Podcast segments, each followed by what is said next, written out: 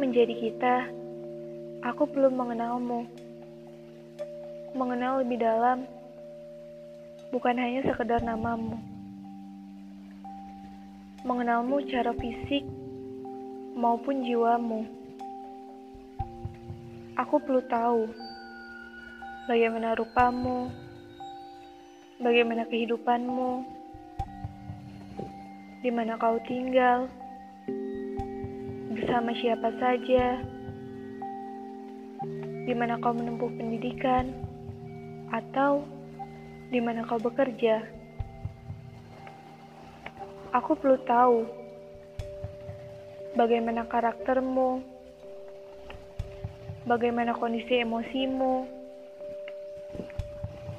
bagaimana tingkah lakumu, dan bagaimana pemikiranmu. Pada hakikatnya, mengenal adalah awal segalanya. Sebagaimana firman Allah Subhanahu wa Ta'ala yang artinya, "Wahai manusia, sungguh kami telah menciptakan kamu dari seorang laki-laki dan seorang perempuan. Kemudian, kami jadikan kamu berbangsa-bangsa dan bersuku-suku agar kamu saling mengenal." Quran Surat Al-Hujurat ayat 13 Setelah aku mengenalmu, maka tugasku adalah memahamimu, dan tugasmu ialah memahamiku, agar aku dan kamu menjadi kita. Kita memahami segala kekurangan dan kelebihan yang kita miliki, supaya kita tahu apa yang tak kita suka dan apa yang kita suka, sehingga kita bisa menempatkan diri tatkala kita bersama.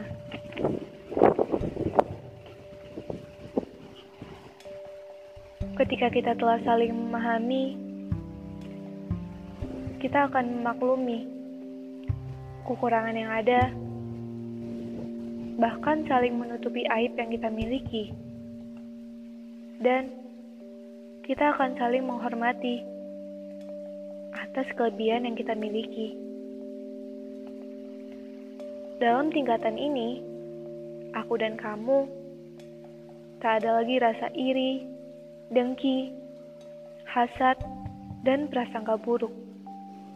Yang ada ialah saling merendahkan diri dan menghargai.